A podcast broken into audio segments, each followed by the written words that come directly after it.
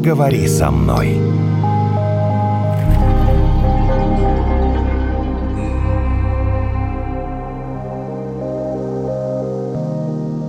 Я сегодня утром задумалась о том, где она, вот эта чужая жизнь, а где своя личная. Ну, например, есть два варианта. Чужая жизнь, когда она допустим, ты живешь жизнью своего, там, не знаю, мужа, матери или так далее, и тебе кажется, что ты там на себя не остается время, но, может быть, ты сам так решил, что это жизнь твоя, а не чья-то другая. Угу. А с другой стороны, например, работа. Вот ты проводишь на работе. Есть куча людей, которые, и я в том числе, проводят на работе, ну, явно больше 8 часов. И вот вроде бы ты отдаешь вот это свое время вот этой вот самой работе, и вроде бы тебе все нравится, и ты так говоришь, ну, это мой выбор, я хочу вот... Э, все эти стандартные вот эти да, набор. мне это все нравится. А с другой стороны, ну, а на себя это время не остается. Оно вообще нужно, это время на себя, я вот задумалась. Может, его и не надо, если всех все устраивает. Вот я знаю, что у Евгения точно есть своя жизнь. Он строго живет по такому внутреннему расписанию ты живешь. Ты никогда лишний час не отдашь рабочему времени, потому что у тебя такое есть строгое разделение. Наталья Евгений, психолог Дмитрий Синарев. Подкаст «Поговори со мной». Не забывайте подписываться на наш телеграм-канал. Кстати, там собраны все наши подкасты. Живешь ли ты, Наташа, своей жизнью? Вот где она личная жизнь, своя жизнь, а где чужая а уже путаешь, начинает? Ну, это вообще неправильно все. Дмитрий, Нет? здравствуйте. Нет. Правильно? Добрый день. Неправильно ничего. Да ничего неправильно. Ну, потому что надо... Что кричишь на меня уже? Извини, не знаю. Ну, послушай. Так. А это все равно твоя жизнь. А я вот не знаю. А это твоя же жизнь, но она на работе. Ты, это не совсем то. Так ты на работе проживаешь свою моя? жизнь. Ну, это, пожалуйста, выбор каждого. Вот, смотрите, у человека существует пять значимых для него контекстов. Это его дом, как место, где он живет. Это его семья, как люди, с которыми он живет. Это его здоровье, которым он занимается.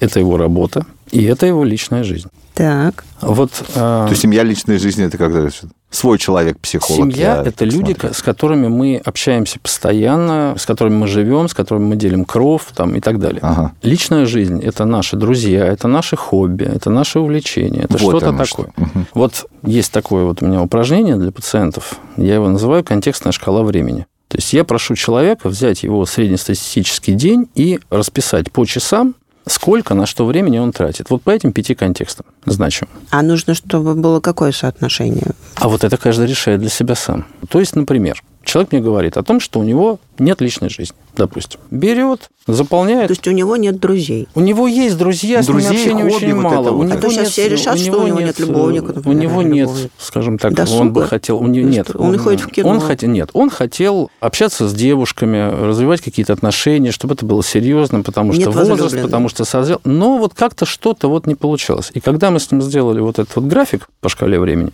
выяснилась очень интересная штука, что 80%, 80% своего времени мужчина отдавал своей работе. Вот остальные 20 на все остальное. На занятия спортом, на где-то пообщаться с друзьями, на там убраться дома, приготовить себе еду, что-то вот такое. То есть нужно понимать, что если мы хотим что-то решать, мы за это должны заплатить. Заплатить своей энергией. Энергия равно наше время. Допустим, люди начинают между собой общаться, они, естественно, предполагают, что будет на них тратиться какое-то время, внимание, энергия и так далее. Если этого нет, значит, человек будет испытывать дефицит. То есть, а по меньшей мере странно жаловаться на отсутствие личной жизни, если ты не тратишь на нее время. Логично, Абсолютно да? логично. Это касается Конечно. все. На плохие отношения в семье, если ты не тратишь на нее время, правильно? Логично, на э, конечно. недостаточный карьерный рост. Ага, Соответственно. Ага, соответственно. Хорошо. Но нужно всегда понимать, я хочу заметить такую вещь, что есть такая тенденция, все хотят зарабатывать много денег. Много денег прям очень хочется зарабатывать. Скажем так, просто Но хотят зарабатывать. Люди забывают такой момент, что за все нужно платить. Я не знаю мест, где платят, допустим, достаточно большие деньги просто так. Вероятно, за это есть, нужно но платить своей жизнью. Далеко. Это другая, да, да это другая какая-то сфера, скажем так. Э, это какая-то другая, может быть, даже вселенная. Но вот в нашем таком вот понимании мира, если ты хочешь много денег, ты должен по меньшей мере 80% своего времени отдавать работе. Получается так. Ну хорошо, договорились. Только... Не, может быть, и все 99. А может и 99, да. Но тогда не жалуйся. Что тогда я не понимаю? Конечно. Тогда не надо жаловаться. Совершенно верно. Но, Но Наташа, если... кстати, надо сказать, и не жаловалась. Она просто сказала, что, подождите, я здесь много провожу времени и не очень понимаю, э, своей ли жизнью я живу. Ну, то есть вот, вопрос-то был ну, такой, есть, я правильно понял? такой вопрос, то значит... С этим надо что-то делать. Да? Если, вот, если возник вопрос, это уже сигнал. Если все устраивает, да, то есть, то... если все устраивает, да, вопросов да. не возникает. Если же у человека возник вопрос, это значит, что его что-то начинает беспокоить. Значит, с этим нужно разбираться. Значит, нужно где-то какие-то вот эти временные рамки, например, двигать. С одной стороны. С другой стороны, вопрос своей жизни – это очень такая психолого-философская тема, если честно, потому что человек устраивается на работу, если он ее любит, допустим, если она ему нравится, да, он получает от нее удовольствие, он готов ей отдавать много времени, он этим живет, при этом он может быть там наемным работником, допустим, да, то есть там не, не быть руководителем предприятия там или чего-либо еще, да, какой-то конторы. То есть работать вроде как на чьи-то интересы, но при этом он получает от этого радость. И вроде он выполняет задачи как бы не свои, но на самом-то деле свои. Ему же все нравится. Так вот, С наемными работниками есть такая же история, что ему все нравится, а потом у него наступает некий, там, не знаю, возраст, усталость и так далее, и он перестает нравиться компании, компания с ним прощается. Это Тогда у него проблема. как бы ничего не остается, кроме он уходит в пустоту, ну, условно говоря, домой, а там-то у него ничего нет, потому что он все эти годы работал, а и как, э, себе ничего там не с наемными придумал. работниками? А как э, в семейной жизни жена сидела дома, воспитывала одного, двух, трех детей, пока муж работал, а потом ей 40 40, 50, 60, а он такой, а все. А вот тебе смысл жизни и потерян у нее, понимаешь? А он такой говорит, а все, ну а что мне с тобой стало неинтересно, дети выросли, все, до свидания. А, а для нее это был смысл жизни. Это вот равнозначная ситуация, нет? Какой ситуация, когда ну, человек, человека не выставлен. Ну, скажем так, вот смотрите, есть понятие фокуса внимания. Если он сужен на чем-то, да, то есть если он слишком, да, тоннельное зрение, там вот это все вот в эту, в эту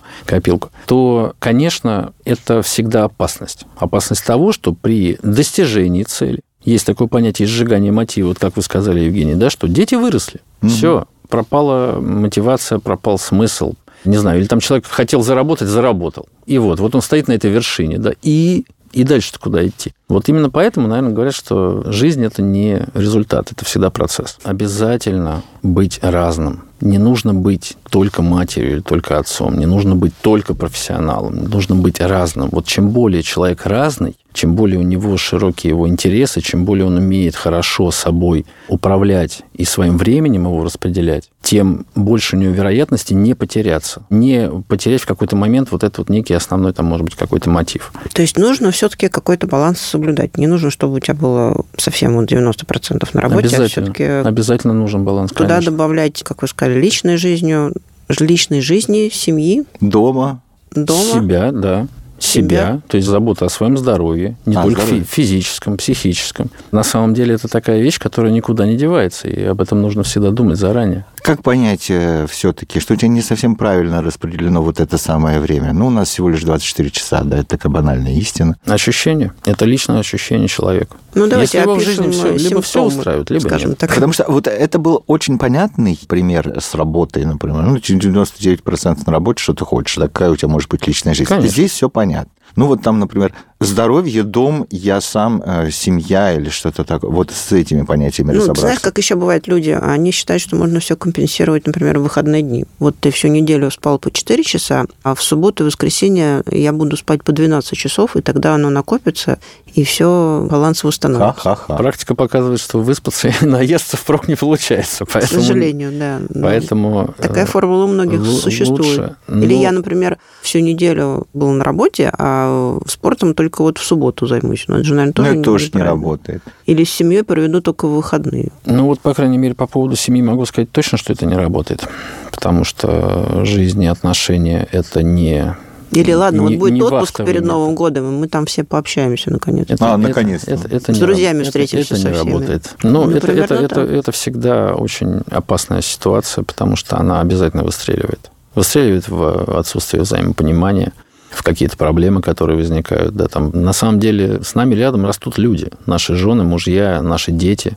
Стареют родители. Мы меняемся мы меняемся, они меняются. И если вот мы выскакиваем из этого процесса, то есть если мы с ними не варимся рядом, если мы этого не замечаем, то через какой-то момент времени может оказаться так, что рядом с нами люди, которых мы не знаем. Они не знают нас. Сколько друзей вопросы. ты потерял, Евгений, когда ты говорил, ну, давай увидимся в следующем месяце или после Нового года? Нет. Это, знаешь, любимая формулировка ноября. Давай после Нового года. Давай после Нового года уже. А потом после майских. После май... Давай уже после майских. Встретимся, да? Да все что угодно. Встретимся там. Новый проект нужно, замутим. Не нужно откладывать, получается, да? Или как? Жизнь откладывать не нужно, это точно. Ты часто, Евгений, откладываешь? Мы все часто откладываем, потому что нам кажется, что мы будем жить вечно что не наступит никогда... Э, это глубокая философская мысль. Да, ну, я успею. А давайте летом. Да ну давай в следующем году. Да через год, в следующие каникулы. Это то, чем все окружающие живут. Хорошо, что сделать? Ты знаешь, я ухожу на пенсию в мае. Вот что я буду делать в июне? Вот как Нет, раз со всеми встретишься, а все делать? уже умерли вокруг. Вот,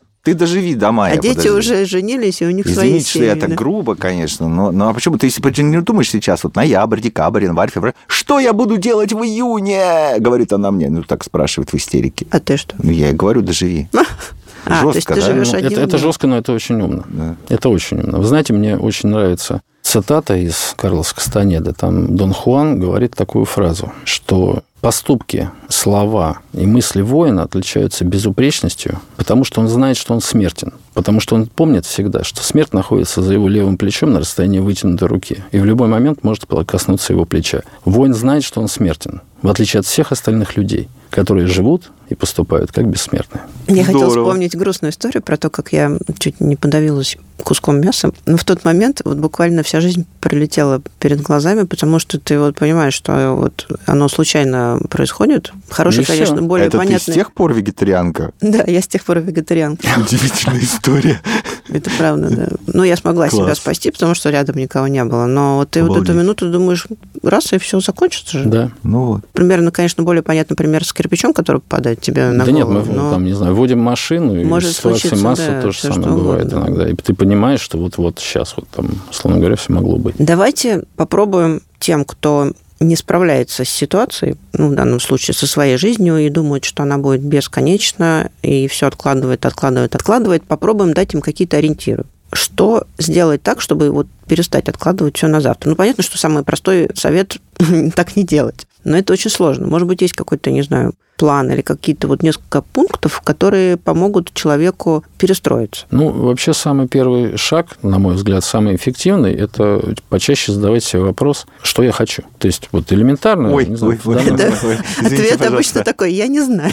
Ну, да, вот ты посмотри, я думал, я сейчас буду такой оригинальный. Потому что я каждый день тебе задаю этот вопрос. Ты... Я сам не знаю, что я хочу. Не и это же кругом нас, бесконечно, постоянно. Я сам не знаю, что я хочу. Большой путь начинается с первого шага. Поэтому не нужно задавать себе вопрос глобально. Вот мы сейчас с вами перед эфиром сидели, вы сказали, я хочу кофе. Вы будете кофе, Дмитрий? Я сказал, нет, спасибо. Да? Но вы точно знаете, что в этот момент вы хотите кофе. Ага. И точно так же я знаю, что я его не хочу.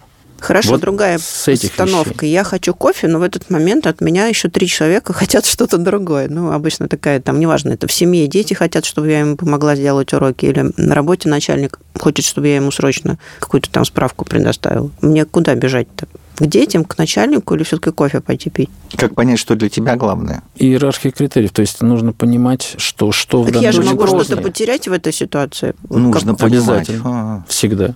Мы всегда делаем выбор, мы всегда что-то теряем. А всегда ли мы приобретаем? Вот большой вопрос. Если я потеряю работу, то дети останутся без обеда. Всегда нужно понимать, что ответственность, по большому счету, за свою жизнь мы можем нести только за свою. Все остальное иллюзия. Мы не можем ответственность нести ни за жизнь детей, ни за жизнь чью-то там еще, ни за счастье.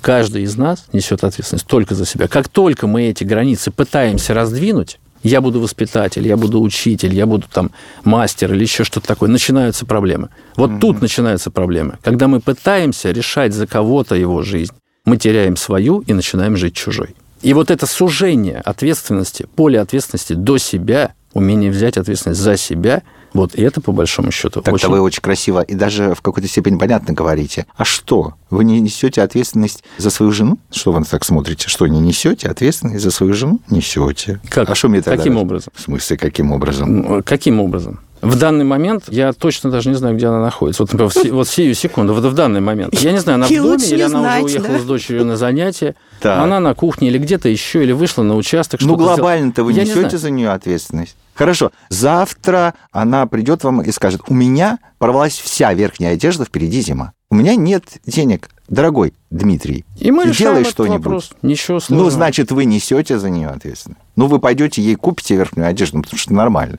самый легкий ну, пример. Конечно. Ну, то есть, значит, несете. Вы это, за нее отвечаете. Это ответственность моя перед да. собой, чувствовать себя мужем, отцом, хозяином дома и так далее. Это моя ответственность пойти и купить. Так. Но я знаю массу примеров мужчин, которые скажут, слушай, отвали, это твои проблемы. Это распространенный ответ. Это правда да. так. Это правда так. Что, отвали, а после отвали что говорит? Дальше не печатно, может быть, а. еще добавлено для ускорения процесса. Так вот, это вопрос вашего отношения к себе, как вы реагируете в такой ситуации.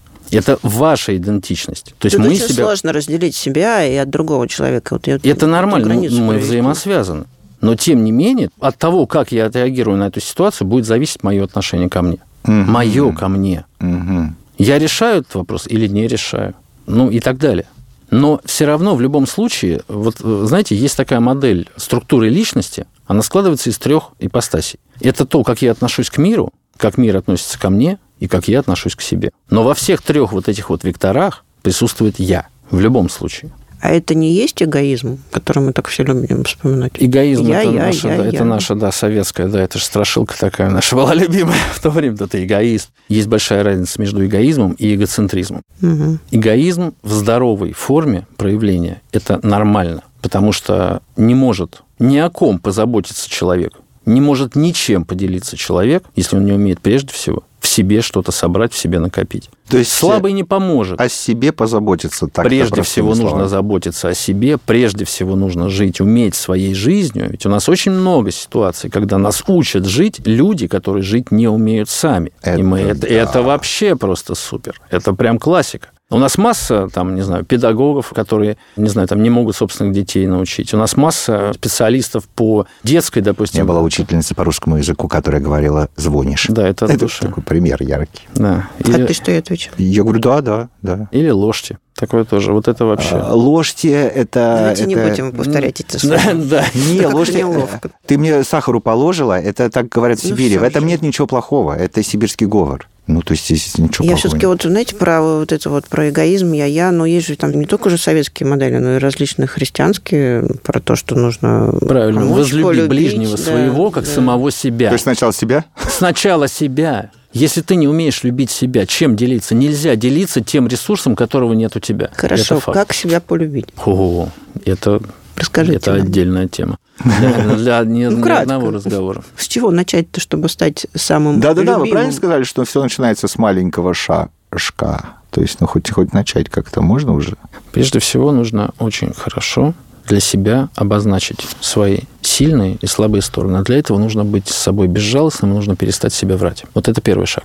А врать-то можно же не обязательно врать себе, говорить, что я самая прекрасная, красивая, лучшая девочка на свете. Можно же говорить, наоборот, я себе самая ужасная, противная, отвратительная, страшная. Это, это для оправдания чего-то, для оправдания отсутствия определенных усилий, для оправдания того, что там, допустим, перестать за собой ухаживать, неудачи в общении или в личной жизни этим объяснять, все что угодно. Но, честно вам скажу, может быть, это покажется наивным и странным, я вот свято, например, верю, что в каждом из нас есть такое понятие, как совесть. Есть, ну, я не знаю, это может быть это искра какая-то божья или еще что-то такое. То есть я свято верю в то, что человек всегда знает, когда он делает хорошо, а когда он делает плохо. Ну, конечно, точно знает. Так же. Просто он любит себя еще оправдывать, как вы сказали. Вот это, вот это нужно себя ловить за хвост. Вот в том случае, когда начинаешь косячить, когда начинаешь давать это, слабину. Это идеальность, когда... какой-то, ну, такой придуманный немножко мир. Да, какой? Ну, вот я такой отвратительный, мне, конечно, за это стыдно, я себе это признаю, но все равно сделаю гадость. Это очень часто встречается, к да. сожалению. К сожалению, да. А вот модель такая, ой, мне так стыдно, я не, пожалуй, не буду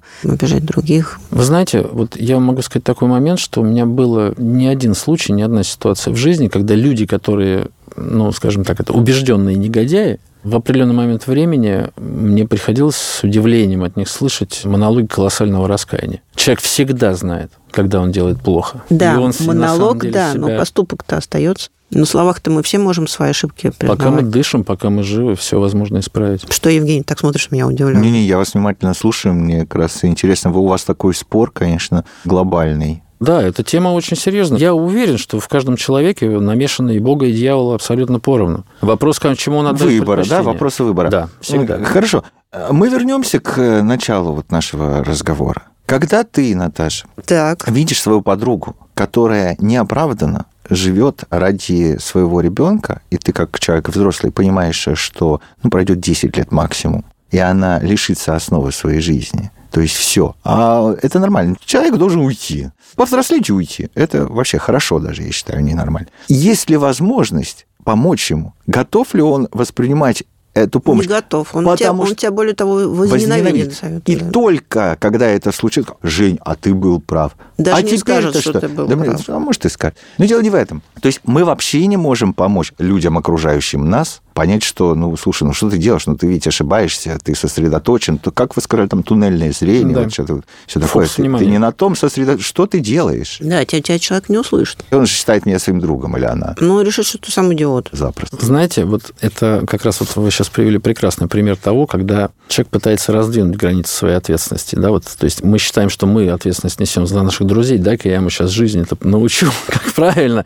И начинаем туда Вы мне залез... только что про совесть и э, рассказывали. Туда... Вот. Но я чувствую себя, ну как... Ну, это... Вы знаете, вот у меня очень часто бывают такие ситуации, когда в процессе консультации я слышу, ну, я так называю красная зона, mm-hmm. да, вот человек э, рассказывает, то есть он обратился с одной проблемой, но описывая свою жизнь, я вижу явные совершенно какие-то я вижу угу. какие-то сложности, которые вот у него есть еще где-то в другой сфере. Угу. Очень аккуратно.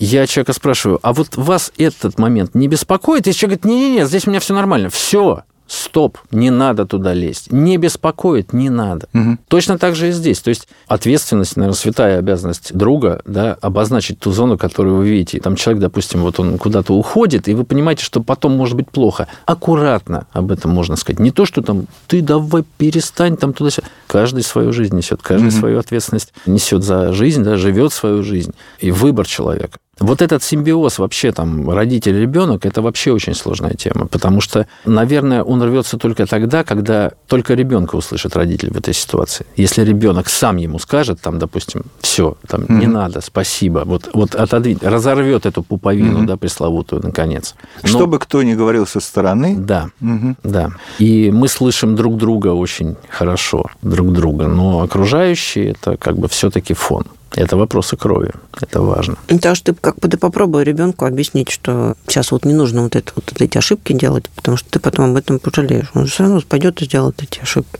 Потому что на чужом опыте все равно мы не учимся, мы учимся только на своем. Не надо встречаться с этим мальчиком. Он плохой. Я вот знаю. Я таких видела уже 10 человек. Нужно дать возможность. Я же вижу его насквозь. Ну да. Ну что ты? Я, я знаю, же гораздо старше тебя, дорогая, да? Вот это вот все. Ты не согласен? Э, я согласен, я согласен. А тебе так часто говорили вот в детстве? У тебя вот такие были истории, что ты сам в чем-то разочаровывался, но уже после того, как что-то сделал, а тебя вот предупреждали? Говорили, нет, Да, не безусловно. Надо. У каждого были такие. Конечно. Тут даже не вопрос. А я же тебя предупреждал или предупреждала. Эта фраза настолько распространенная, по-моему, как, я не знаю, как да. Э, «привет и здрасте». Дело не в том. Может быть, это неверно. Но мне просто кажется, что некоторые люди прям берут и, взрослеют там э, в 16, некоторые люди не берут и не взрослеют в 36, а между ними пропасть, понимаешь? То есть есть вот такие, а есть вот такие, а между ними пропасть, то есть их минимум людей, которые более-менее э, находятся в, посередине. Или одни. Я уеду от мамы с папой в 15 с половиной, да? Это там, а потом 50%. 36 вернусь, да? Э, нет, не буду опять жить 40% ними, да? это которые 36, а он с мамой живет, значит, спрашивает, где носки. А посередине нет никого. Я не понимаю, почему. Но это уж, наверное, какая-то другая тема для подкаста. Я так понимаю, чтобы полюбить себя, нужно, во-первых, начать с того, Наташа, чтобы... все с этим хорошо. Чтобы перестать себе врать. Конечно. Я вот это запомнил. Ну, как бы, чтобы Врать расставить такие... И уметь себя где-то поругать, а где-то погладить. Вот, Евгений, ты услышал меня? Поработай над собой. И начать э, встречаться с друзьями, не откладывая надолго. Потому что иначе все скоро будет. Иначе они могут сказать, что они уже подзабыли и не надеются. Ну, они уже точно тебя подзабыли. И никогда, и никогда, да, особо не надеялись. Да. Давайте, значит, так встречаться с друзьями, не забывать о семье, заниматься здоровьем. Вот, кстати, заниматься здоровьем, любить себя. Это Ходить так, в кино, на прогулки. Так, это все личная жизнь. Да. Кино на прогулки. Пятое. Что пятое? Работа. А. Вот, мы забыли про работу. Это очень полезная история, потому что мы наконец забыли про работу. Так что благодарим психолога Дмитрия Синарева за то, что был сегодня гостем подкаста «Поговори со мной».